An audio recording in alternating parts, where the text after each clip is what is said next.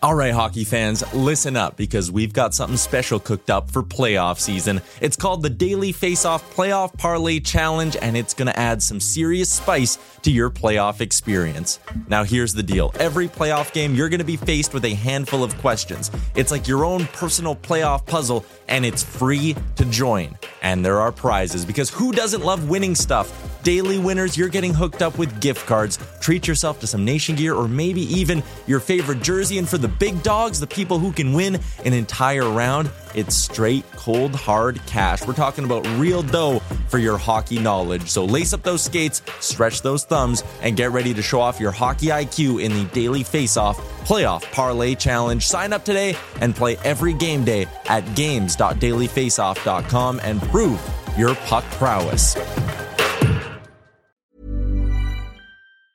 Mom deserves the best, and there's no better place to shop for Mother's Day than Whole Foods Market. They're your destination for unbeatable savings, from premium gifts to show-stopping flowers and irresistible desserts. Start by saving 33% with Prime on all body care and candles. Then get a 15-stem bunch of tulips for just $9.99 each with Prime. Round out Mom's menu with festive rosé, irresistible berry chantilly cake, and more special treats. Come celebrate Mother's Day at Whole Foods Market. Hey, I'm Ryan Reynolds. Recently, I asked Mint Mobile's legal team if big wireless companies are allowed to raise prices due to inflation. They said yes. And then when I asked if raising prices technically violates those onerous two year contracts, they said, What the f are you talking about, you insane Hollywood ass?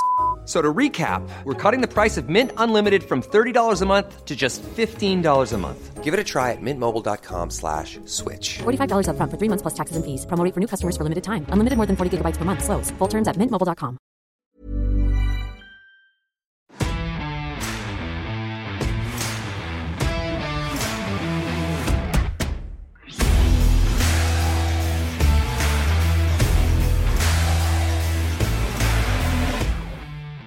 This is the Wally Methot Show live. Now, here are your hosts, Brent Wallace and Marc Methot. Hello, everybody. Welcome to the Wally Methot Show live, uh, the live at five edition, if you will. I'm Brent Wallace. He's Marc Methot. As always, uh, lots for you coming up in the show today. So crack open a cold white water, if you will. And as always, uh, the Wally Methot Show live brought to you by SportsInteraction.com, Canada's online casino and sports book. Go to them, go to sportsinteraction.com slash Wally Methot and get in on all the action. And just a reminder, uh, we'd love to have you sign up at Sports Interaction because they help keep us doing our little show. I call it a hobby, if you will. Uh, Matt, how are you today, sir? Excellent, Wally. Thank you for asking. I've had a nasty headache since this morning, Oh. and I have this theory now.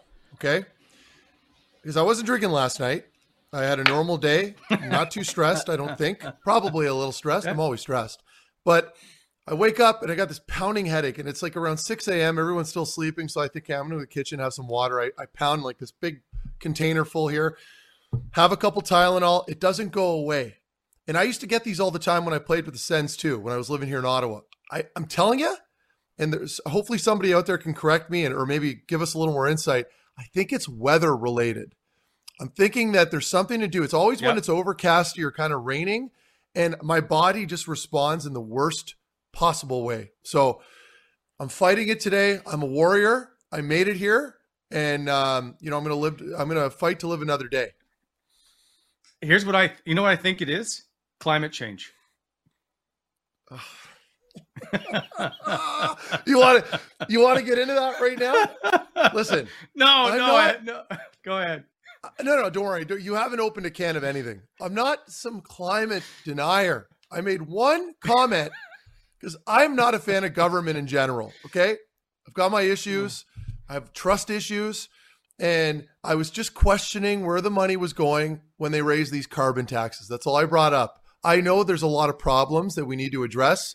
We do as much as we can here. Aside from all the Perrier that I drink, I'm very conscious of what's hmm. going on. I just wanted to clear the air there, okay? But I thought that was you. You've just you've basically just unearthed it again, and now it's going to fire up my phone again. No. Wally, I'm not. Do you know I'm what not very No, appreciative no. of that. You liked a Tom Green tweet today. Oh, well, I Tom follows me. So Tom Green started following me like two months ago, and every once in a while I throw him a bone and just let him know like I'm appreciative, and I'll like some of his tweets. And I And, and and I'm encouraging people to go look at that tweet posted. It was about um, another scientist. I think it was an Italian scientist. I could be wrong here. That they've they've uncovered some more information that kind of shoots down the, the, the current climate models and that they're ever changing and that it dates back even further.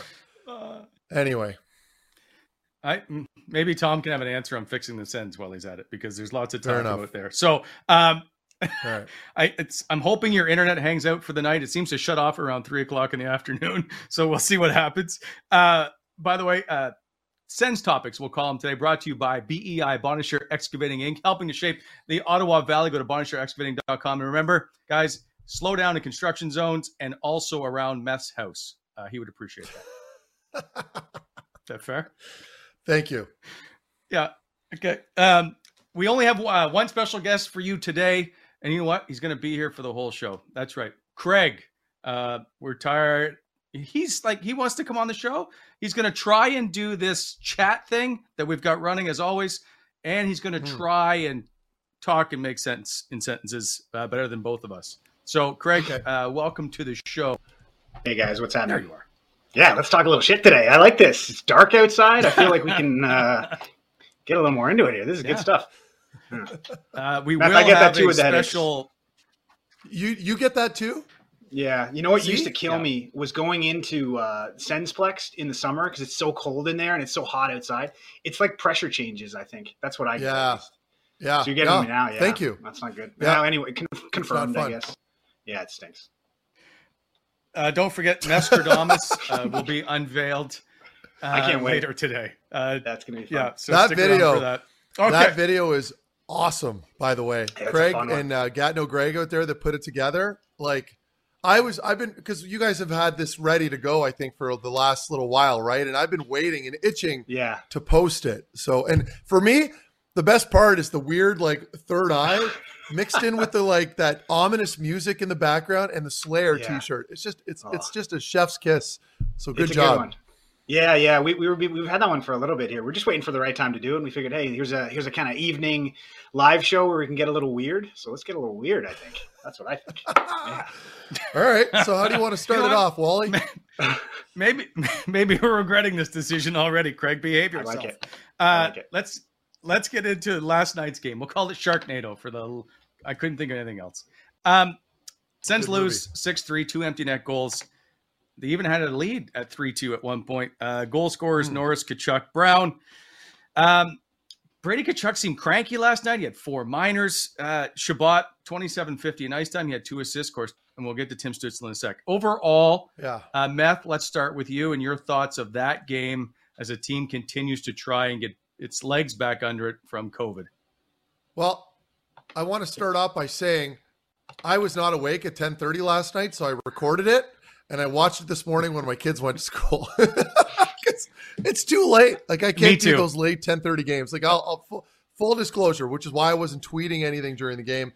Um, but I did watch it. Not only did I watch the whole game, but then I watched it over the highlights over and over again because I'm trying to break down these goals and I don't want to get into too much detail because people can't really see what the hell I'm talking about. But like for example, on that first on the Nieto goal, just as an example where where the team is at. Actually, before I even touch on that, they were in the game, right? Like they were leading at one mm-hmm. point, and we'll get to Matt Murray in a little bit. But I thought for the most part they looked pretty good, and they have you know everything stacked against them. They're still coming off the long little week and a half break. I thought they played with a lot of energy. The games are exciting. They're losing games, but they're exciting games, right? Like they're not getting shellacked or pumped out of the building. Like they're they're competitive. So that's good. But you know, I'm going through tweets and I'm seeing what fans are saying, and I can I can sense the frustration building up now, right? Like some people are getting angry with the coach, some people are getting angry with the management group, and there's you're starting to see polls posted online now where who's to blame. I think there's a combination of a lot of things going on right now, but it always gets back to the same thing. And when I watched the game last night, or rather this morning, my takeaway is that there's just so much lack of depth in this group. You know, it, Yep. and and you you talk about Brady Tkachuk getting frustrated, Wally, right? A lot of that is just think like he's he's out there, he's performing. That top line, they're a bunch of studs. They're playing very well. Their top two lines are, are looking great, but it's the lack of depth, the defensive depth, the goaltending uh, inconsistencies. That's just they're just shooting themselves in the foot any night. And we can get into the details in a little bit, but um, for me, they were in it. You know, those last two goals are open net goals, so that's not the six three score isn't really indicative of of the overall outcome. But man, there's some stuff they need to do, and I I, I don't know what the answer is right now because you can't you can't sell the farm. You know, you're trying to build up a lineup that's competitive, but you also don't want to get rid of any of your big prospects because you're hoping that some of them are going to be coming in over the next couple of years. So I know I'm sounding like a windbag now. I can go on forever. I'll let you guys chime in here in a second. But yeah, ultimately, from my takeaway is they were competitive. They're just not able to close out games. You know, they're give they're they're they're, they're playing with leads. We've seen it over the the course of the season now, where and then they'll just either have a very poor second period or a very poor third period, and that's just puck management, playing with confidence and trusting your system. And I'm not seeing it right now. Craig. Yeah, I mean, so I dropped a poll in here and it's still going or whatever, but uh, something kind of cool. 60% of people said they watched the entire game last night. That's so far. It's kind of wow. 60% of people okay. stayed up to watch the games. How's like that's a good, that's kind of alarming. I don't believe I that. Mean, I, I don't yeah. believe it. There's, there's like, I mean, there's, you know, uh, anyway, good for them though, if that is in fact a legitimate poll. Yeah if you're the last place team and 60% of the people are still staying up to watch these games, uh, that's not bad. So, I mean, I think the yeah. good news is, is I don't think you've lost any of these fans yet. I think they're, if anything, now they want to be part of the, the answers, right? Like, what are we doing to fix this thing? Because they're obviously invested. I mean, they come out to our show. They um, they're watching games till ten thirty at night. I actually, I don't know if I ever told the story. I fell asleep tweeting a, a Sens Sharks game once. I don't know if I ever talked about that. I felt it was like oh, late in have, the third. You have mentioned that. Did I? Okay, all right. I was super yeah. sick and I had to tweet it. So, anyways, those 10:30 games, I didn't make it through all of it last night. I, I ironically, I bailed on the third. Um, so I woke up to a bit of a surprise, like some of some people, I'm sure. yeah, I mean, it's. I, can't, I are we? It feels like we're just reliving last year. Like these are. This is kind of what yeah. happened last year, where they just be in games, but they couldn't find a way to close the door. So, uh, was hoping maybe the young guys with another year under their belt would help. Uh, you'd hope maybe Matt Murray having the offseason to get healthy would help. But I mean, the decor looks depleted. There's a lack of kind of scoring in the offense. I mean, I know, listen, they're ravaged by injuries, right? You can't lose. I mean, before the before the season, I think Colin White and Shane Pinto, those guys were all penciled in to play down the middle, and now they're not there, right? Yeah. So I think, yeah. and we're going to get to Stützle in a minute, but I don't think you can lose that many guys, and and and especially with this team, and still expect kind of the results. So if anything, the takeaway from last night in the Colorado game is like the effort is there you know, I mean, the guys are pulling in the same direction. You haven't lost anybody. It's not like it's going in Vancouver, right? Like these guys still want to win here, and it's still young, and there's still time. Um, but it's yeah, it's at some point you're going to want to see them get some points out of these games. Like you can't. There's moral victories in the NHL, but they're not going to help you uh, take the next step. I don't think so. They got to find a way to, to, to close the door late in these games, or at least maybe find a way to to eke out and steal some points. Yeah, and just to chime in really quickly, Wally, I, before I, I don't mean to cut you off if you had something to say. I just just to touch on how things are going. Like you watch that Nieto goal, the first goal by San Jose, and I know it's trivial. It's the first goal of the game. It's not a big deal, but to me, that sums up a lot of what's happening. And it was a completely preventable goal where um, I think Chabot was was caught up the ice doing his thing, which is very normal for an offensive defenseman. And then it turns into a three on two because all Chabot and the other two forwards get caught down low. There's a bit of a turnover and it comes down three on two between Lassi Thomson and Tyler Ennis. So they're backing off. They're trying to play a three on two. So you've got a really young player. I think Thomson's what 21. Ennis has no business playing D, but good for him for being back. Mm-hmm. Thomson decides to commit completely off to the far right winger on his side, takes himself out of the play, leaves Ennis on a two on one, and then they get scored on. Like those, those are plays that just can't happen. So you know, I could break down all these goals and I'm seeing stuff, and it's easy to nitpick goals uh, against. You're always going to find an error somewhere, obviously, but preventable goals like that are the ones that are going to kill you. And that kind of, that's sort of indicative of where the group is at right now. So that's preventable, you know, and, and the same thing goes for the game winner. I'm trying to find where the game winner was, where, um, who was on the ice for that? Was it the Bonino goal? Who scored? No, no, it was the Meier goal, the Timo Meier goal, where um, you had Logan Couture's line out there playing against Kel, uh, Parker Kelly, Gambrell, and Watson. So they get caught up yeah. against a, your fourth line. You know, like those are matchups. And I know on the road it's hard to get the matchups you want, but in the third period, like those, that's avoidable. So, mm-hmm. you know, I look at that and I think, boy, like, you know, it's it's a personnel thing, I guess, to a degree. But you also have to manage your players properly too. Like they're they're like, you know, when you're when you're on the road, it's a tight game like that you got to be careful. So I, I don't like where the team is trending right now. And you mentioned it, Craig, where you say uh, they started off pretty well, but right now it feels like you're repeating last year, where it's like, are we going over this all over again? We all talked about wanting to see the team progress, eh, Wally? And it's just mm-hmm. not happening right now. So my concern is fan apathy. So now everybody's switched from rebuild is over because that's what we got said, and now people's expectations are higher to let's dig in for Shane Wright. And that's not what I want to see this franchise have to go through once again is to continue. Let's just accept it and let's try to get the first overall pick. That makes for a really long. Tank? Let's roll no, in the tank, no, Wally. No, I'm, not making the, had okay, okay. the tank. Here, I'll ask you this. I'll ask you this. Yeah, it, uh, 17 games like, in, and you want a tank. No, no, I'm not. Listen, I'm not advocating for the tank. Okay, what I'm saying, hypothetically speaking, if you're, you know, if you're a fan, we're all fans, and I'm thinking like, well, this group doesn't really stand a, you know, a chance in hell to make the postseason. Why not just milk it the, you know, like milk the losses at this point and try to get the top pick? I get it. I just I don't want I don't want to see it anymore. This the franchise deserves better. The fan base deserves better, right? So they're yeah. at the same, and people have already brought it up. After 17 games, they're the same record, 4 12 and 1. Now, there is some positive signs if you want it. They're minuscule, if you will. Goals against is a little less. Uh, save percentage is a little higher, but they're still at the bottom of the league, obviously. Uh, Drake Batherson has more points at 16 than Brady Tkachuk last year had 10 after 17 games. He was the leading scorer. There's a few things. Yeah. So, a trending, I don't know, but there is signs, and we've all seen this top six. We've seen this power play be able to move stuff like they can move the puck around. That power yeah. play is fun to watch, if nothing else. Right? They just there's there's just too many holes to fill right now, and I just don't like seeing that when they've had time to continue to build this thing. That's my concern on that. That's all. Yeah. So uh, we'll move on because everybody wants to talk about Tim Stützle. So the center sure. of attention, if you will. Uh, and now it seems like a good time to bring in Whitewater. Uh, everybody should crack up. We should offer everybody a free beer for our show. Um, Whitewater beer. Go to shopwhitewater.ca. Use the 15% off coupon as always. Uh, but that is going to be a limited time. So if you're hoping to stock up for Christmas, I suggest you start to think ahead now of getting your 15% off coupon at shopwhitewater.ca. Of course, brewed by friends for friends. We're all friends here. Tim Stützle moved to the middle of the ice for the first time at center.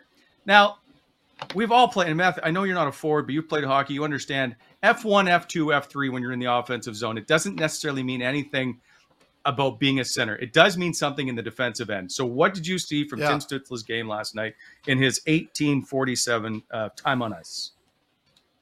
Yeah. Well, I know that you have to be careful with young players, right? And the, and the big the big discussion here with Tim Stützle was was you know is he ready to play center because there's so much more involved when you're basically running the line in the middle, right? You're the guy that's the go-to player down low in the defensive zone. You're helping out uh, or either that or you're the low guy that's going to receive the pass to make a nice breakout play. Um, you have to do a, you're a little more creative. There's a little more defensive responsibility, but I've also got this theory that if you're you know, you're a great player, and there there are good players and there are great players. If you're going to be a great player, which I think we could all agree on, that Tim Stützle is in that category, you know, giving them a little bit more responsibility can sometimes give them a jolt, and that applies to a lot of stuff you do in life, right? Like when when I'm miserable around the house, it's usually because I'm bored out of my mind. But when I have a lot of stuff to do, I'm engaged, I'm into it. With Tim Stützle, I think that applies. You know, I, I think that from what I saw, at least, I'd like when I look at a player that has that much skill, the first two things I'm going to look at is is he really engaged and is he playing competitive? He did that. He had a lot of energy. Yep. Um, he was moving the puck really well. They had some pretty clean outs, and he, of course he's playing with Nick Paul, Connor Brown. I think that's the perfect line, at least to get him started with, uh, to see what he can do. Because defensively, they're so responsible and they're veteran guys now. Um, but you know, I, I thought for the responsibility, he was looking really good. His analytics were really good, uh, which surprised me. Um, so I was pleasantly surprised to do that on the road where DJ have his matchups. He's got to adjust. He's got to trust that, you know, Timmy's going to do a good job when he does put him out there, despite who he's playing against. So uh, I was pleasantly surprised. And this goes, I think, for the entire group and not just Tim Stützle. For the next couple games here, like you're talking about Anaheim right now, coming up next followed by LA. Like these are some good teams. They're better than San Jose. So um, this is a good opportunity for this group to try to bounce back and have a good effort. I don't know that they're going to yeah. win any of those games, But if you're going to talk about Tim Stützle, for example, if he could display a little bit more of what he did and start playing with even more confidence, of course the goals need to come. I mean, uh, quite frankly, when you're yeah. top two line forward, you need to produce points. You need to score goals. That's your job. Um, so, yes, you have to be patient, but at the same time, at some point, you need to see production. I think he's on the right track. I thought he looked excellent last night. Um, so I say ride him, ride him in the middle, and see what he can do. Yep. And you know Is what that- I like about it? It engages the fan base, right? People yeah. are excited to see what he can do in the middle of the ice. Bingo. So I'm all for playing him middle of the ice. I don't really care if he wins a faceoff or not. Yeah, go ahead, Craig. Yeah. Uh, yeah, I was just going to jump in and say maybe that's what the season could be about. Is like let's answer some questions, right? Can Stützle take some steps at center? Can we find sure. like who's going to grab the third line center role, right? Like is it Tierney? Is it going to be Colin White? Is it like?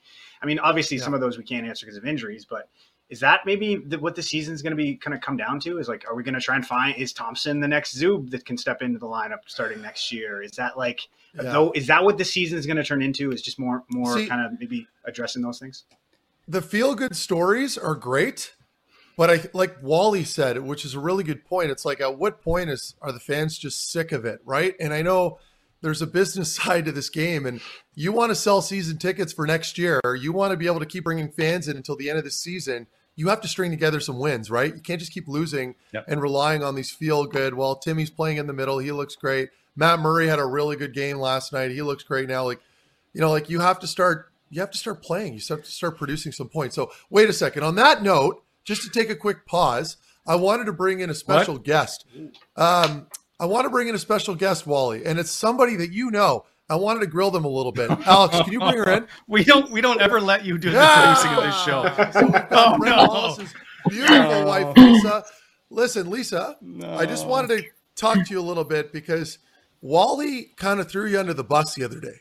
Okay. Oh, I'm aware. He mentioned he mentioned that the steak that you had prepared for him wasn't excellent. It wasn't up to par or standard. Do you care to elaborate a little on that? I will say his steak was cooked to perfection for probably 99.9% of the population.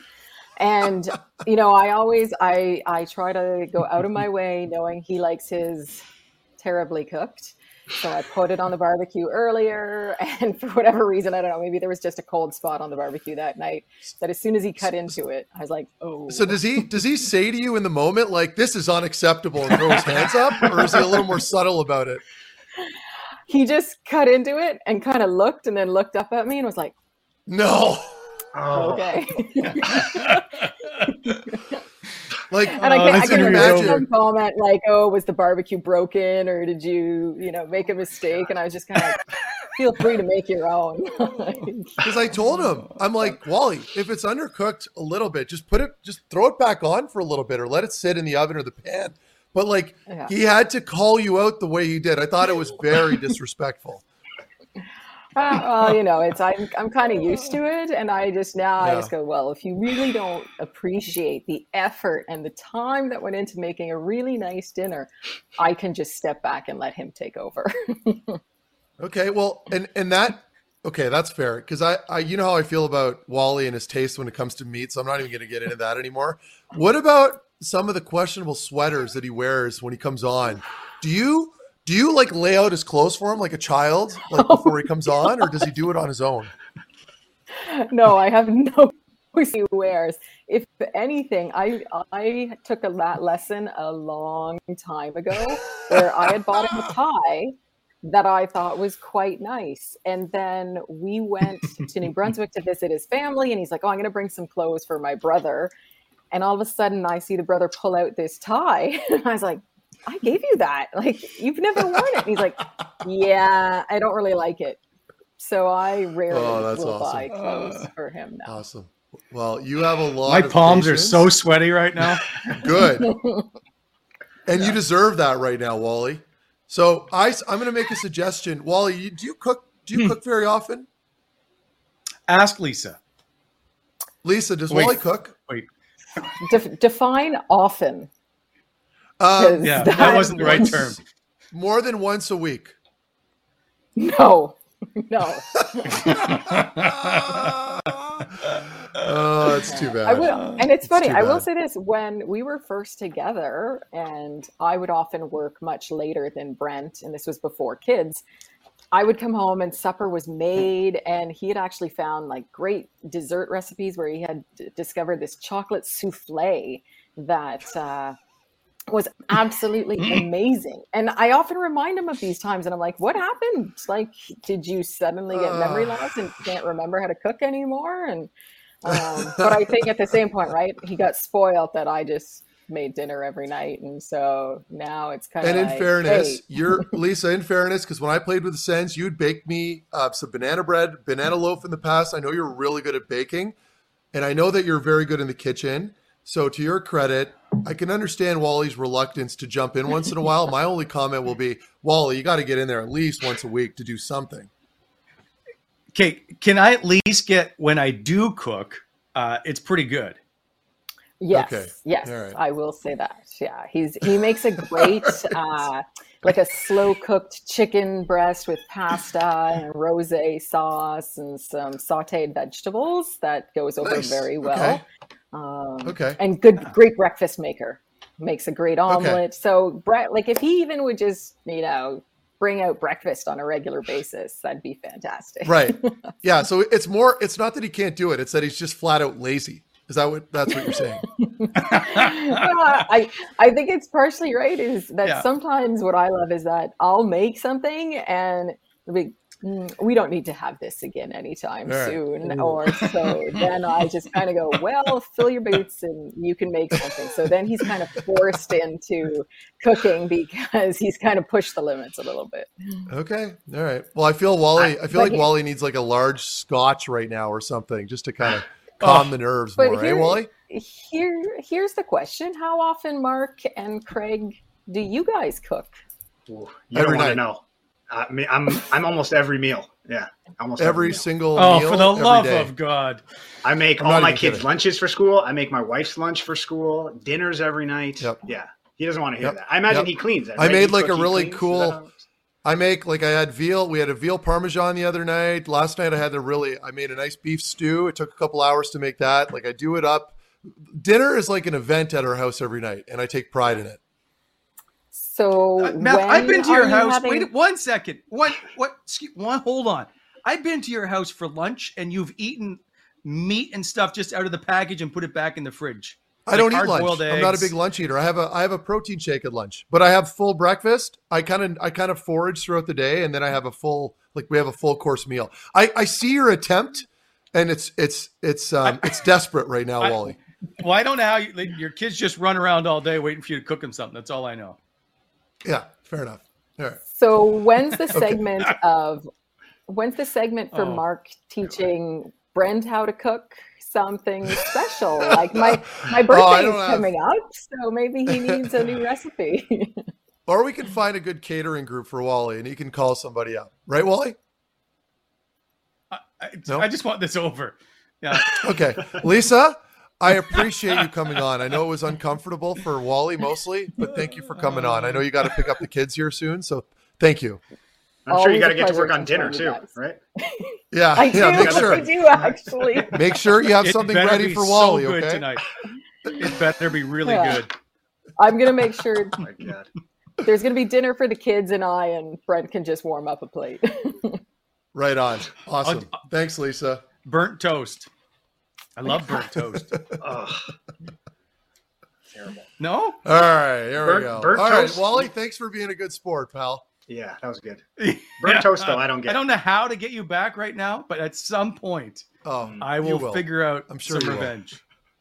Yeah. It's a So- dish served cold or well done, one or the other. Yep. Yeah. so what do we, uh, we're moving on? to- So Stützle, good. Wally's meat, not Yeah. good. Now we're on to Matt Murray. I'm assuming, right? I just yeah yeah I'm, I, I'm reeling from this at the moment, so I'm just trying to get things back on track.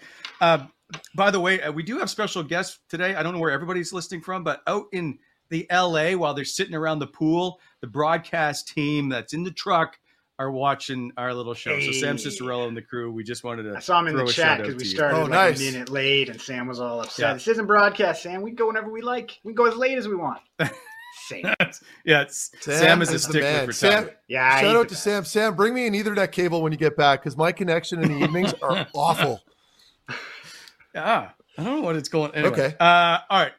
Moving on to Matt Murray. And of course, Matt Murray probably doesn't want this conversation to happen either. Yeah, but it's brought to you by. Gong Show. Yeah, go to gongshow.com. By the way, uh, still get in on the Black Friday sale this week. Uh, 20% off the entire website, which includes all the Wally Methot gear. So uh, sweatshirts, hats, t-shirts, all that stuff is on sale. 20% off. Um, by the way, that kid right there is my son. That Anyway. handsome boy. Handsome, handsome Uh, boy right there. Yeah, look at that. It looks like he's in the witness protection program. Anyway, uh, okay, so Matt Murray returns to the net, uh, playing his first game since November the 9th. Three games, the Sens have allowed 30 shots or less this season. They lead the league in shots against. Uh, there's not much good to say here. Matt Murray is 0 and 5 with a 326 goals against and an 890 save percentage. What do Yeah. you do? Like they've tried, right? Ever since the beginning of last season, they tried. They tried to blame Pierre Groulx, saying that was the answer. Let's bring in a new goalie coach and we'll fix Matt Murray. Are we? Is it over now, or do we just continue to plug away and see what happens? a good a good example of where his game is at right now just i guess on a consistent basis from game to game when he is playing he makes really good saves he plays plays the the goaltending position pretty well and then for example last night that third sharks goal it was the last goal in the second period that nick Bonino goal where uh, it was on they were on the power play san jose rather was on the power play and they do a little tac, tic-tac-toe play they go down low and it's a one touch pass to the slot guy zub is right there but for players, that's very hard to defend because the puck's flying around really quickly through one touches, and it kind of trickles through his legs a little bit, and he loses, you know, loses sight of it, and it goes in. That's a backbreaker, right? Ottawa's got the three-two lead at that point. San Jose ties it up with a weak goal. You go into third period, tie game. You need to stop it. You, you just have to make that save. There was another goal where I think I'm trying to remember which one it was. Where was it Meier coming down the left wing, or I forget who it was. And they, it was a clean shot, right? Goes short side shelf off the bar in the net. You could make an argument that he's playing a little little deep into his net, but you know it was a great shot. But the point is, and I'll, I'll leave it at this: you just need him to make some saves. You need him to figure it out. Just win the game. You know, like make those make those savable saves and you know tip the cap when they make a good shot they score. But I, I didn't see that last night and i feel like the group's at a point now where they just don't have the confidence in them and when your group doesn't have confidence in your goaltender that's a problem. And right now you just got to ride gus Uh, I'm going to bring up a couple of notes, and I'm going to come back to that particular point because uh, it's. I think it's important as a defenseman to talk about this. Uh, worst save percentage the last three seasons, a minimum 45 games. Matt Murray is fourth worst at 46, uh, and then it goes Brian Elliott, Devan Dubnyk, and Carter Hutton. His save percentage is 896. He's not had a season above 900 uh, in the last three seasons. So we can see that you know, uh, whether it's dwindling or whatever the system is, whatever, it's not good for Matt Murray. So when you're a, player, and especially a defenseman, and your goaltending is struggling, uh, what do you do, like? How do you approach that game when you see it's not the guy that maybe arguably is the number one guy like Gus who should be in there?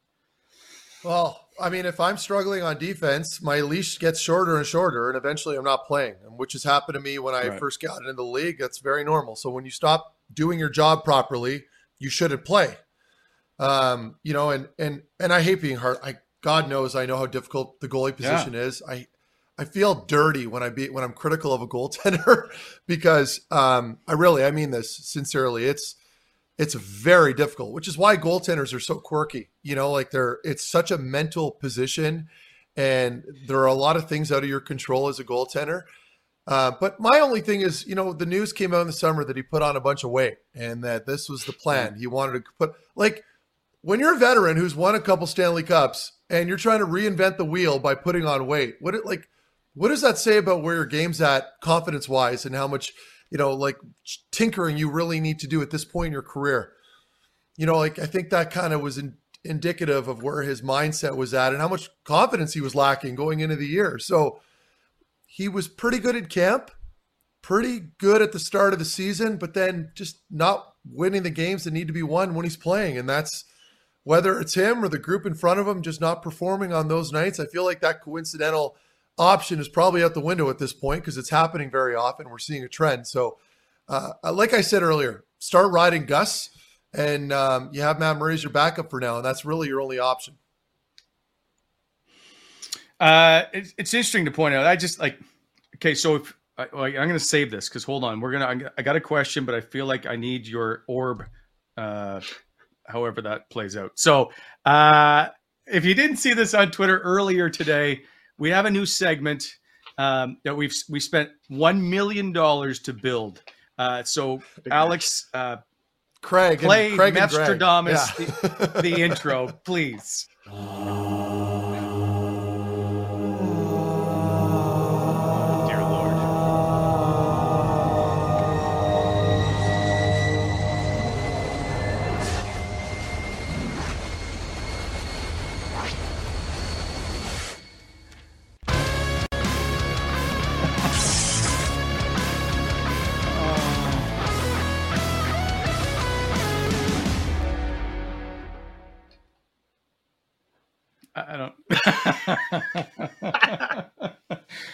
okay, here's my first question, Methstradamus. By the way, uh, if you haven't been following along, every Sens game we make a prediction on Sports Interaction. Um, and so far on this season, in your games with the Ottawa Senators, you're 12 and five. So I think that you've you've carried your weight so far this season. So, uh, Methstradamus, if you could, how many wins will Matt Murray have this season?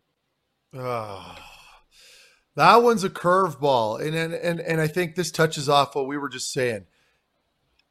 If Gus decides to play and play well and takes the crown here on that number one goaltending position, Matt Murray's on the back burner at this point. And I hate saying that, but it's just the, the reality of where the group is at right now, especially with, with the goaltending situation. So, I mean, if I'm going to make any predictions with with regards to the amount of wins he's going to get, I'm going to put Matt Murray at about five to seven. I got to leave a little bit of wiggle room. It's not very much, but at the rate they're winning games, the amount they're struggling, I mean, they're the underdog almost every game. I can't imagine Matt Murray's going to get many more than five. I'm going to uh, five's a good number. I feel like your chin strap should be. I, I, I, it's like election night. I feel like your chin strap needs to be done up. Okay, um, I can do that. let's move on then. Who will start more games the rest of the season? Murray, Anton Forsberg, or Filip Gustavsson? Okay, well, that's an easy one. Obviously, Gus the Bus. Uh, can I call him that? I don't know if I can call him that.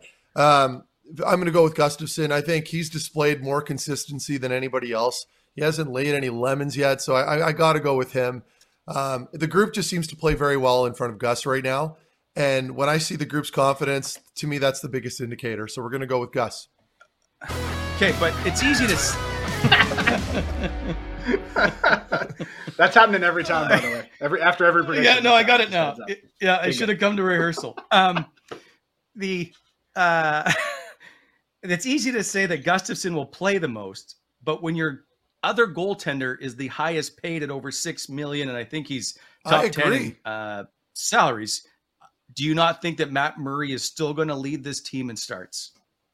I would like him to, but I don't think you can. You've given him, uh, uh, you've you've already given given him, excuse me, that opportunity. Matt Murray's had ample opportunity here to play and take the wheel, right? And he hasn't done it. So, if you're DJ Smith, what are you going to do? I mean, you could, you could only, I mean, you can't go off moral victories. We're at a point now where you have to win games. Like two points is important. The fan base wants it. We need to see wins. And who's going to give you the I- best opportunity to win games right now? It's going to be Gustavsson.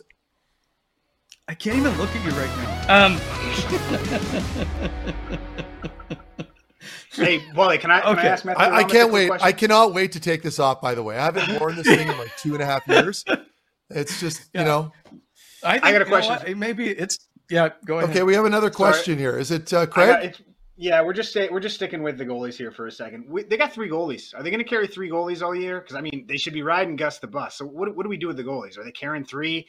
Is someone hitting the wire? What do we? What's what? Do, what does Methstradamus see? There's no. There's absolutely no chance that they're going to put Matt Murray on waivers. At least I don't think so. I- It doesn't make any sense. Uh, to me, I'm not. I've always been a believer in having three goalies around. I don't know that it's optimal for the third guy. Uh, it gets very difficult for goalies in practices and stuff to get reps in and get shots against. But um, for now, that's a tough call because Murray's kind of injury prone. We don't know where his headspace is at, where his confidence is at. Forsberg's waiting in the weeds right now for an opportunity to get back in there. I, I think for now, with the uncertainty looming around the goaltending situation, you're probably going to see three of them hanging around until at least that deadline. And then maybe there might be a little bit more movement. But for now, again, these are just predictions. I, I can't imagine anybody moving around too much. Oh my God. Are we going to. I, okay. I, I, knew it was coming. I knew it. I'm so proud yep. of myself. Okay. Yep. Um, where do you see Lassi Thomson playing more the rest of the season, the NHL or the AHL? Uh, so before Brown had been, well, before they announced that uh, Josh Brown was going to be out four to six weeks, even then, I still thought Thomson's here. I mean, at that point, we got to we got to keep him around. He's he's looking great. He's playing 20 minutes a night with you know Thomas Chabot right now at the very least, and he's moving the puck very well. He had a little mistake there on that one goal yesterday where he probably pinched up on the wall in the neutral zone when he shouldn't have, but that's easy to nitpick.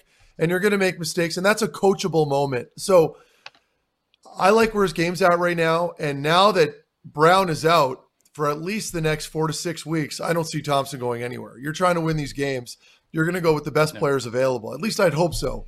And for me, he's in your top four. There's no question. So I'd like to see uh, Lassi Thomson stick around. I'm a big fan of his and I do think there's a lot of um, there's a lot of opportunity there for him to grow and get better, which we all know, of course, is the case on defense. I don't see him moving around. I could see him sticking around for the whole year.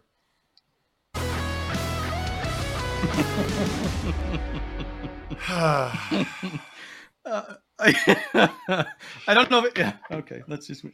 Uh, which defenseman will score their first goal of the season first? Thomas Chabot, Victor Mete, or Lassi Thomson with his first NHL goal? I'm calling for a Thomas Chabot goal tomorrow, believe it or not. Ooh. And I think he's going to score in Anaheim. So I'm calling it. He's due. Plays 30 minutes a night. He's got to score at some point, doesn't he? Well, he leads the team in shots. He's got.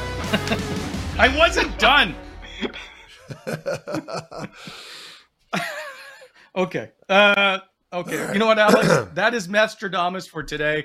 Uh, we'll look to see if he can come back at another time. I know he's very busy. Uh, no, you can't take it off yet. We're not done. Uh, you can. All right, Look, I'm taking it Alex, off. hit it again. can't even hear okay, anything. There we go. your hair didn't even move. That's solid.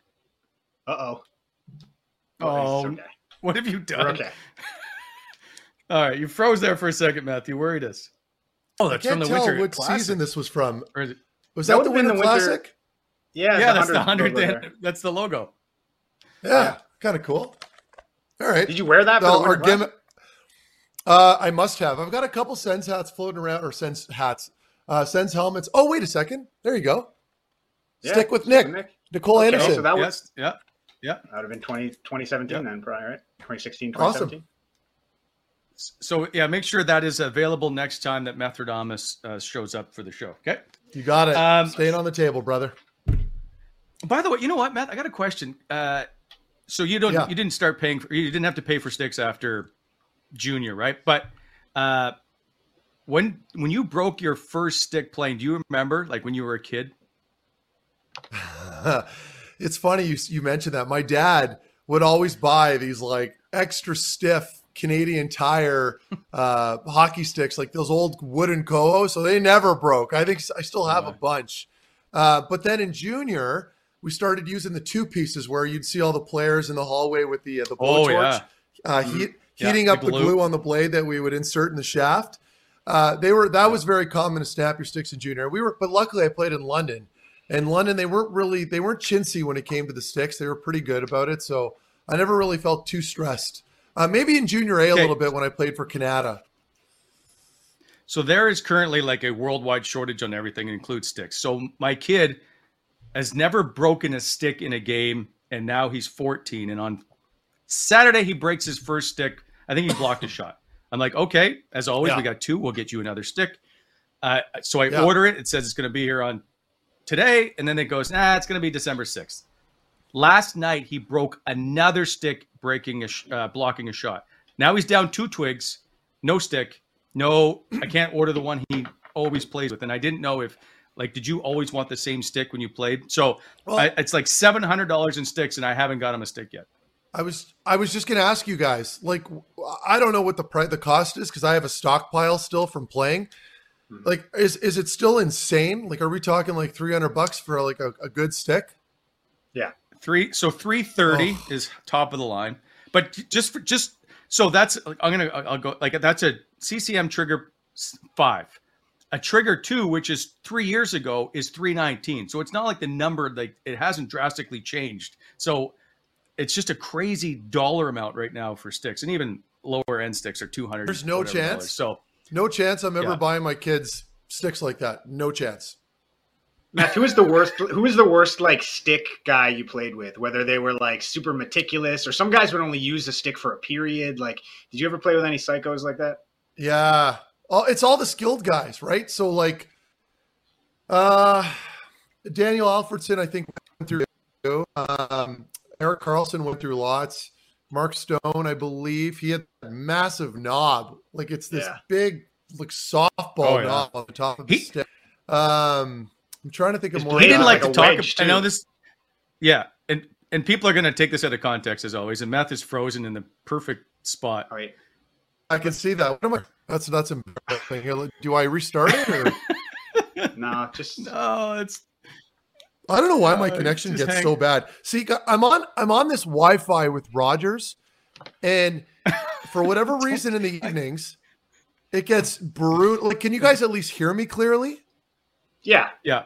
This is going to be a great podcast. Yeah. Oh, geez. Well, maybe I cut the video out for now, eh? And you guys can just hear me, or is that No, you'll be good. Hang in there. okay? All right. Uh, All right. Mark Stone never used to like to talk about what how he worked with his stick and all the tape he put at the top of it. Uh, it was always interesting to me. Like he never wanted. He did. He gave me one one time to auction off, but he never liked to Yeah. give away sticks because he got tired of the way people talked about them. Yeah. Well, the biggest the biggest stick guy for sure, like the no one rivals him is Jason Spezza.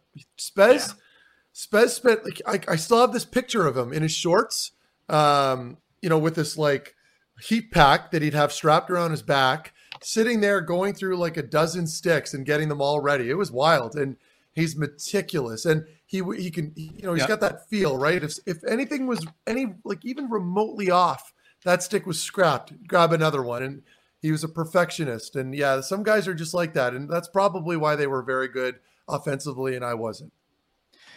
Uh, Dany Heatley would use a stick every period. Yeah, I Did not that. go over that's well not with the team budget.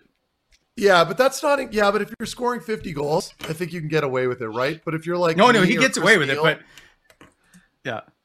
Alexei Yeah, Yashin made right. me wait three hours one time while he worked on his sticks in the stick room for an interview. And, he's, and he came out and goes, Oh, sorry, I forgot. I was like, Three hours, Alexei. Like, Jesus.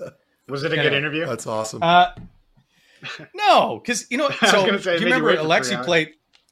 Well, the, and it was and it was the year I think he he was a Hart finalist. He had 94 points.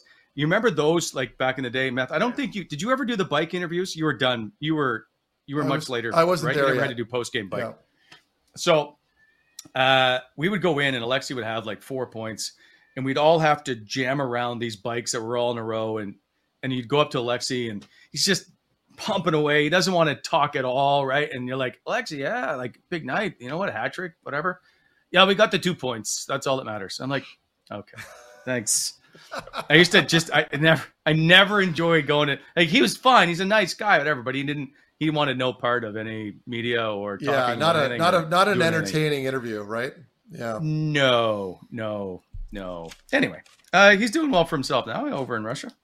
Um, Yep. I, by the way, speaking of uh, different countries, have you guys seen the Olympic jerseys? Yeah.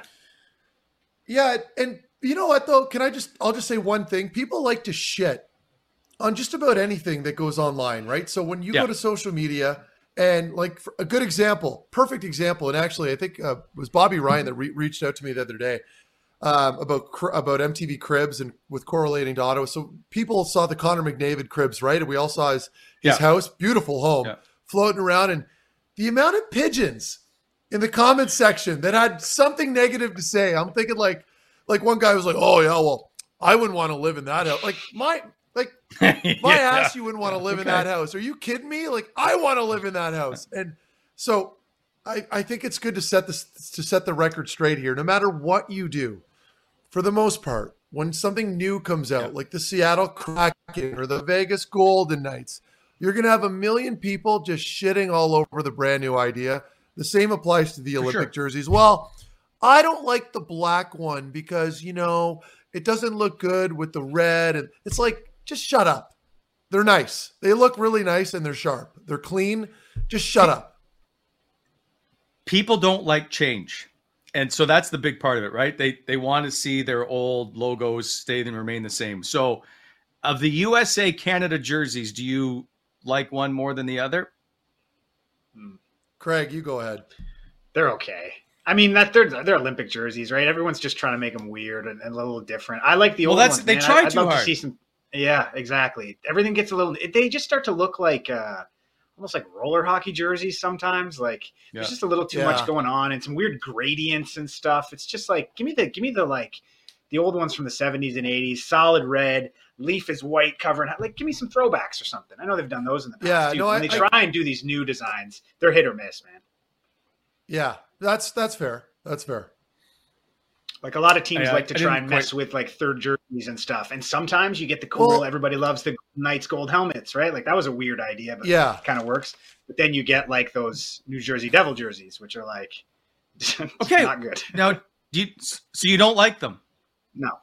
What does that have to do with it? i don't mind it See, I I like them. I but Yeah. Eh, yeah. but again, it, but it's completely it's completely subjective, right? So Yes. I'm not right. No one's right or wrong. It just comes down Yeah. to personal taste. I just I, the only point I was trying to make when I went on the rant there was it was simple. It's that it's it's trendy to be negative on Twitter because people are rewarded for that. Yeah. It creates discourse, it creates conversation, and it gets clicks. Like you see news people do it, right? They know they're throwing out some bonehead headline, but it's going to mm-hmm. create to- it's going to create conversation. It's not bland. So I get it, but I, I just I think people can be a little too hard at times. And again, like like the, the jerseys are fine. They're they're not they weren't too wild or outlandish. They're just the different color schemes. That's all. They just change them uh, every year so they can sell the more, headlines right? Sorry, going back to jerseys. yeah they, that's like, the only reason they do it if they kept a really good one all the time, you wouldn't need to buy one every Olympics, right? So hey, let's mix it up and try something different. So it is. Oh, we've got a guest, uh, Craig. Yeah, behind he's, you there. he's been Who's up the and good down. boy? He's been up and down. He's here. Hello. Can you come here? Come is here. baxter here oh Come on. all right Here, I'll this down a little bit. this, this go. shows Oh, I just noticed that. I just- hey I just noticed that hoodie, Krager. Is that an easy ease? Oh, is yeah. that easy or cube? No, it's Ice Cube. Ice It's Cube. cube, yeah. Yeah. All right, beat it, you. We're busy. That's no leave Baxter baxter can stay. baxter No, he's can outta here. stay You know what? Can he talk? He knows it's. Uh, pro- the, the thing is, he's bugging me because he wants his he wants his dinner. I think he's hungry. We, he's not used to Ah, these so five o'clock. Talk to Lisa. Yet either, right? Yeah, exactly. yeah. Leave- You might Lisa be getting a similar dinner. I think if you you. keep it up. So here, I got a question for you guys. So if this Mm, team yeah. goes on a skid here, like they're already on a skid, but but if they Yeah, lose the next two, the last nine yeah right? So if they win these, if sorry, let me rephrase that. If they lose these next two, which I mean, the games aren't looking great for them, then Yeah. what? Like, is it just come back home and talk to the media and tell the media, eh, we're trying, we're frustrated, but things are going to turn around? Like, how do you address that? And how do you deal with the fan base that's going to start to get more and more disgruntled moving forward? Brent, you want to start this one? Well, I think that they have a built-in excuse to last them two, three weeks, right? All the injuries, the COVID, they get to Yeah. use that. Now, DJ Smith, to his credit, has not used any of the, the excuses, No. but the fan base. Gets I like if how DJ's to, handled right? it. Yeah. Yes, very much so. But there's always the well, they don't have Shane Pinto and Colin White, and they now they don't have you know Holden or or Brown. Sorry, um, I. I, I just think that they're now the fans are just going to turn to well let's keep losing and we'll be Sens sickos again so we can now get Shane Wright hopefully in the draft and that's what's going to happen for the next three or four months and it's just I no I'm just I can't get behind that I never can okay. So Craig, does that Mm-hmm. does that affect the fan? Does that affect the fan base then, as far as attendance goes? Like, at what point is it just like now we're going to start looking at seven thousand fans in the building?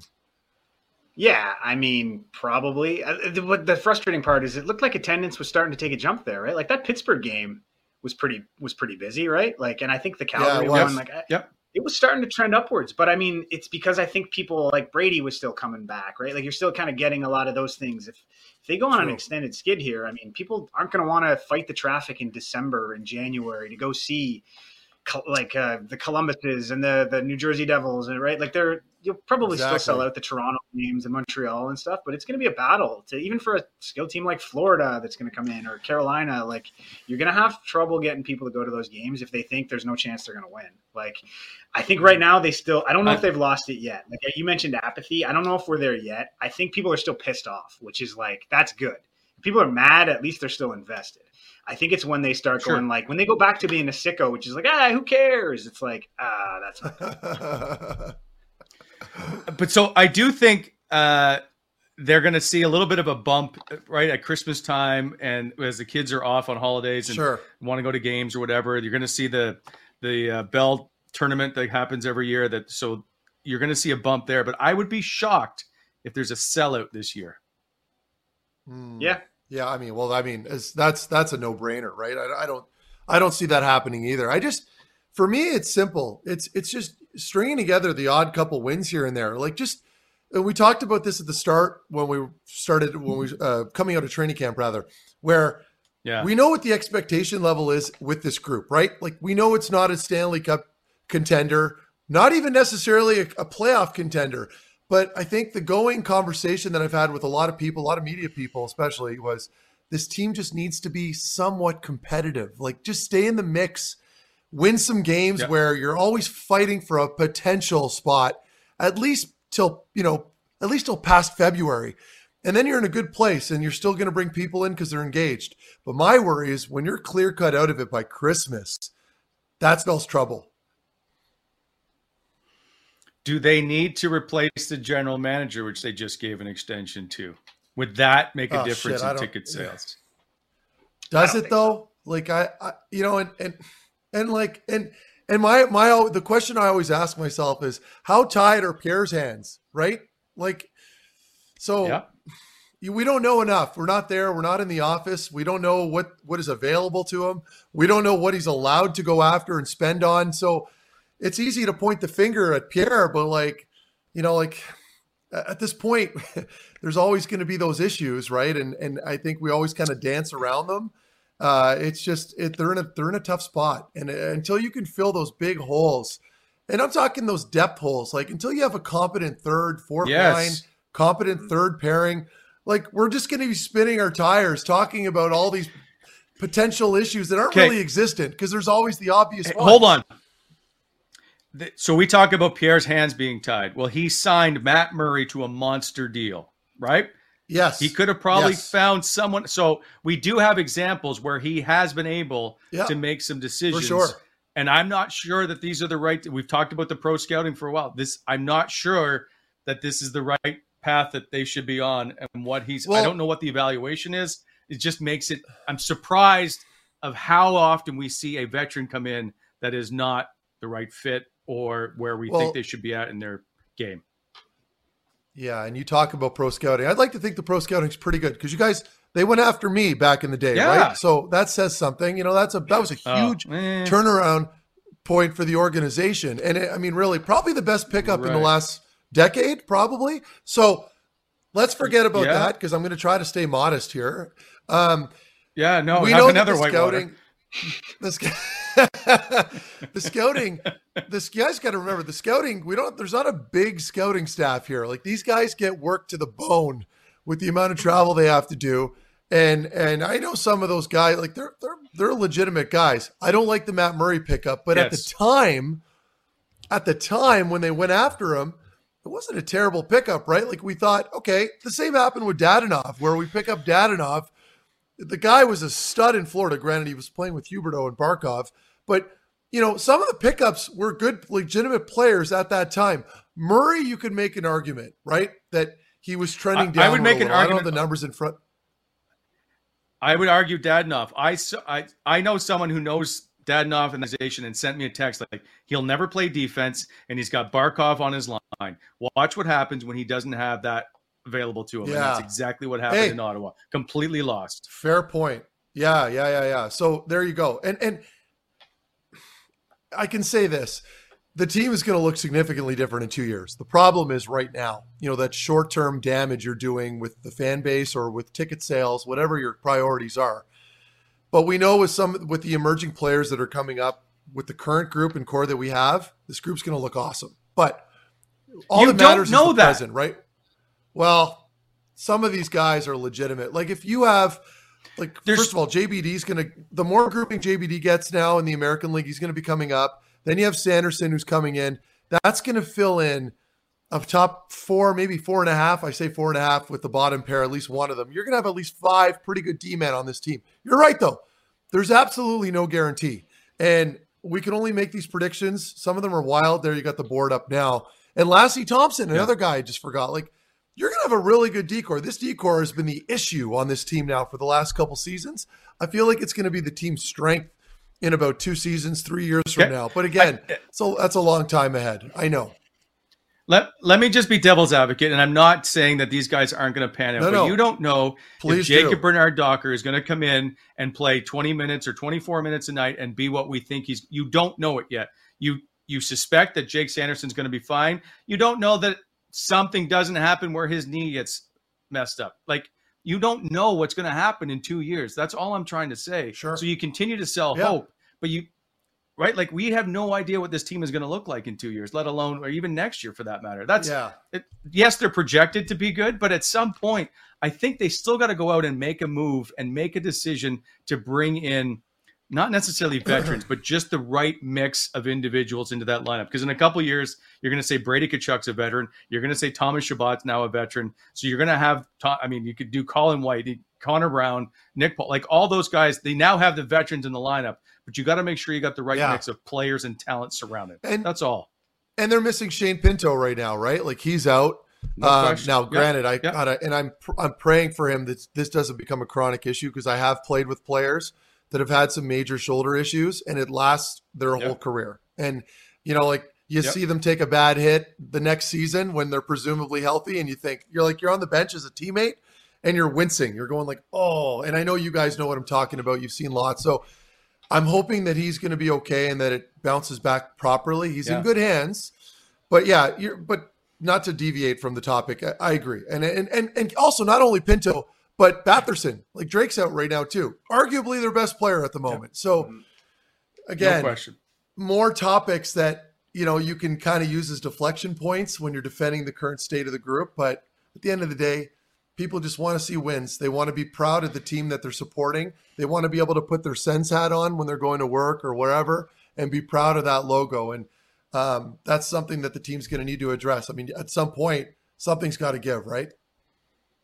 Okay, last question I got on that topic is it's the chicken or the egg. Is this team play poor defense or does it have poor goaltending? Which one is it and what are the do they rooster. have to fix? Um, I, I can deflect. I can deflect right now and just say, Craig, can you handle this question? I, you know, goaltending, goaltending has been a big issue. The D corps has been a big issue. I think the D corps is starting to settle. Uh, but now with Thomson coming in, uh, there's going to be a lot of growing pains. There just will. If you're going to give him these tough assignments, playing on that top pairing, as good as he is right now, knowing that he's got a higher ceiling, there there are going to be some growing pains there. And then of course the revolving door on the back end with the lot the bottom two pairings you know, now you've got Holden with Zub, and then you've got Mete with Zaitsev, and who's healthy, who's hurt. Like, that's not good for anybody. You want to see some familiarity with your partner. I've I've stressed that before. I'm not going to get into that. And then, of course, up front, I think you just got a little bit too much inconsistency on those bottom two lines. I like the makeup of them, but I feel like sometimes we start to fall in love with our players too much, and we realize how much depth we are in fact lacking when you look around the NHL, right? Like when you're looking at some of these other teams, that starts to put things into perspective for you where you're like, oh boy, like maybe we weren't quite as good as we thought we were. And we're maybe we're not near uh, the point that we want to get to that we originally thought. So, you know, injuries, if we're healthy right now, I think we have a fighting chance, Wally. But I mean, there's just yeah. too much inconsistency throughout the lineup that it's hard to make a fair assessment. Before uh, before the season, before the season, you guys each picked your um, Atlantic Division standings, right? We were doing some fun predictions and things. Both you guys had picked oh, Ottawa to miss yeah. to miss the playoffs, right? And that's okay. I think yeah. your your standings yeah. are actually not that crazy. Like Brent, I think you had Florida leading, which is well, I think Alex. Oh, no question. Too. yeah. Yeah. So like, anyways, these were your predictions. Oh, we don't have to boy. get into them, but both you guys had Ottawa missing the playoffs. Um, yeah, and this was all again done before the season, and I think everybody was pretty optimistic, and there was there was uh, the fans were really optimistic, and the team was selling optimism. Did they maybe mishandle the communications on that stuff? Like, did they lead people to believe that maybe this team is going to be better than they were, and well, now they're they paying to. the price for that? Yeah, that but that's the problem, right? You have to sell hope to get people to buy in and buy tickets and saying, hey, you know, we're going to be great. The rebuild's done. We're going to push for a playoff. They have to do that. Otherwise, people are like, okay, well, we'll wait till next year to buy our season tickets. Yeah, it's a good yeah. point. Yeah, I agree. No, I, I'm with you on that. I think this is this is commonplace with every team in the NHL. Like if you're paying attention to uh, Detroit yeah. in Vancouver. the summertime, you're Vancouver. Like people, like you go to camp as a player, you're given this booklet and it's got all the systems, half the shit you don't read, but it's there in case you want it. They put a lot of work into it. And then all of a sudden, you're having these meetings with your coaching staff. The GM comes down, gives you a rah rah speech before camp starts, and they'll talk to you about how uh, the best players are going to play and we're going to reward the guys oh, that yeah. come out strong. And half of it, they're full of shit. It's not ever the case. And then, of course, the, the, the media is pumping out feel good stories, and so and so has made good strides. So and so has put on 10 pounds this summer. You know, this is very normal and it happens around the NHL every year. And then, of course, the real regular season begins and there's no more BSing, right? Everybody falls in line yeah. and you are what you are. The Ottawa Senators right now are what they are. That's not going to change. So, you know, I could dump so the on them all I the want, league. but well, but it's but it's disingenuous to be negative too much because I mean, at least as far as I'm concerned, I knew what the expectation level was. I knew what this group was going to be like. I mean, we just saw the board. I didn't have them making the playoffs. You know, I had them down there with Detroit and Buffalo in that range. And, you know, I Detroit obviously is playing pretty good, but yeah. having said all of that, you have to know what the team is and and and you have to have a fair expectation level. And you know, I know it's frustrating to see them lose some games, and you certainly don't want to see them on a losing streak. You'd like to see them at least go back and forth, be competitive, be in the mix. I still think there's potential there if these guys can get healthy. I'll leave it at that. Okay. You brought up, uh, and we'll leave it Shane at that. Pinto. Then. Oh, sorry. I wanted to touch one. Sorry, Brent. Before I cut nope. you off, I wanted to touch on Go one ahead. thing real quick, and then we can wrap it up here. You brought up. Yeah, Shane Wally Pinto. has a grilled cheese to go eat here, so we're gonna have to wrap it up soon. it's. I'm worried uh, about Baxter. Okay, Baxter needs to eat. He's fine. All He's good. Fine. All good. Sorry, uh, You brought up Shane ahead, Pinto, brother. and you mentioned the shoulders and how that could be a chronic issue. Not can he play again this year? Do you think he should? Do you think it's in their interest to bring him back? I mean, the season could be done by Christmas here. Is it worth? Pushing it, or do you just kind of? I know sometimes they they'll do that where a guy will come back and maybe play a couple games at the end of the year, and it's more so to just show progression or whatever else. Do you think it's worth? Well, what did they give him? How long is he out for? Is it four to six months? Is that what the announcement was after surgery? I think so. Yeah. Yeah. Am I off base? Yeah. I'm just guessing because yeah. no, it's a shoulder right. surgery. I, I think okay. it's one of those where like it's tentative. Like he could, in theory, near the end of the year potentially. That's kind of well, what I remember. What he has what he has going for him is that he's young. And and what a lot of people don't understand, shoulder surgeries, I mean, I've sprained my my I've got like these big bumps on my shoulders. Like I've sprained my AC joints multiple times when I played, especially when I was younger. And the rehab sucks. You got to get on these arm bikes just to loosen it up and you go through so much pain and all these band exercises and and and luckily for him, they've got an excellent uh, medical staff in Ottawa. So like Dom Nicoletta is a wizard. Jerry's very good, talented as well. They've got some very good people there. Sean Markwick will be doing the massage work on him. So he's in good hands and he's young. That's good. You know, the bounce back is significant when you're a younger player. You just heal. You heal up quicker, quite frankly. So do I think he should come back? Yeah. I mean, if he if he passes all the tests and there's still um, you know a month and a half left in the season – I don't see why not, right? Because he's going to be up to speed. He's still going to be conditioning. He's still going to be skating. By the way, that is also a nightmare because he's not going to be able to handle pucks. He's going to have to do all these bag skating drills when the team's on the road. He's going to be at the CTC. He's going to be skating alone and he's going to be working hard and and not handling pucks or shooting on the goaltenders. That's tough. But to again, just to wrap that point up, I think he should play if there's enough time left. But if you're talking about, well, there's still a little pain and there's three weeks left in the season, obviously you should sit. But I think having the opportunity to get some reps back in and get your confidence back is important. Brent, what do you think? I don't know. I, I it reminds me of Christian. We're not doctors right? He either, fought right? so hard. No, No, yeah, we're Yeah, I speculating. I just I just play one on TV.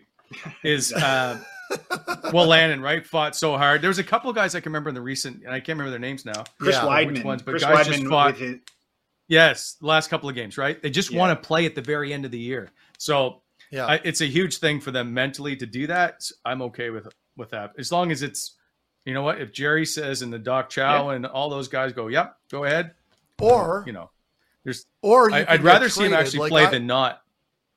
Yeah, I was going to say, I was going to say, outlandish take. My last shift as a Columbus Blue Jacket, I took a puck to the face and it broke my jaw in two places, displaced jaw against Dallas, oddly enough. And I rehabbed. I was wired shut for the rest of the year. I, feel like they wanted me to come back at some point, but I was literally wired shut for two months. Uh, and then, of course, the summer rolled around and I got shipped out. So I'm I'm hoping for Shane Pinto that they're going to have a little more patience with him and then he sticks around and that all will be well. Uh, on that note, it is past your uh, dinner time, Meth, because you're usually at the 5:30 table. So uh, we I've don't got want to stay leftover longer stew. we- oh, you you know what? I might need some. Um, Nope. Yeah. we need a pizza sponsor. All right. Uh, it's been good. I always enjoy these these chats. Uh, we'll do it again soon. Everybody, thanks for being in the chat. We appreciate all that to our sponsors, BEI Sports Interaction, Gong Show, and Whitewater. Thanks to you. thanks to all them. We will see you Monday. I think. I don't even remember what day it's Thursday. so. We'll see you on Monday. Enjoy the See you weekend. guys.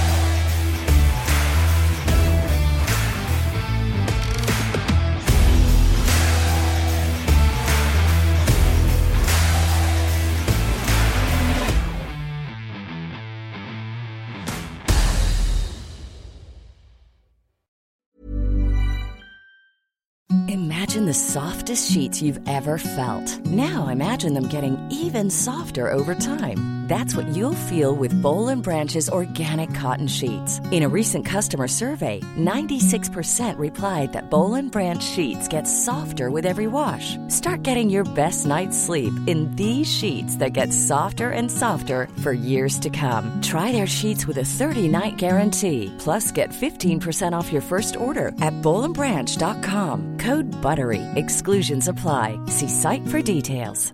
Mom deserves the best, and there's no better place to shop for Mother's Day than Whole Foods Market. They're your destination for unbeatable savings, from premium gifts to show-stopping flowers and irresistible desserts. Start by saving 33% with Prime on all body care and candles. Then get a 15-stem bunch of tulips for just $9.99 each with Prime. Round out Mom's menu with festive rosé, irresistible berry chantilly cake, and more special treats. Come celebrate Mother's Day at Whole Foods Market.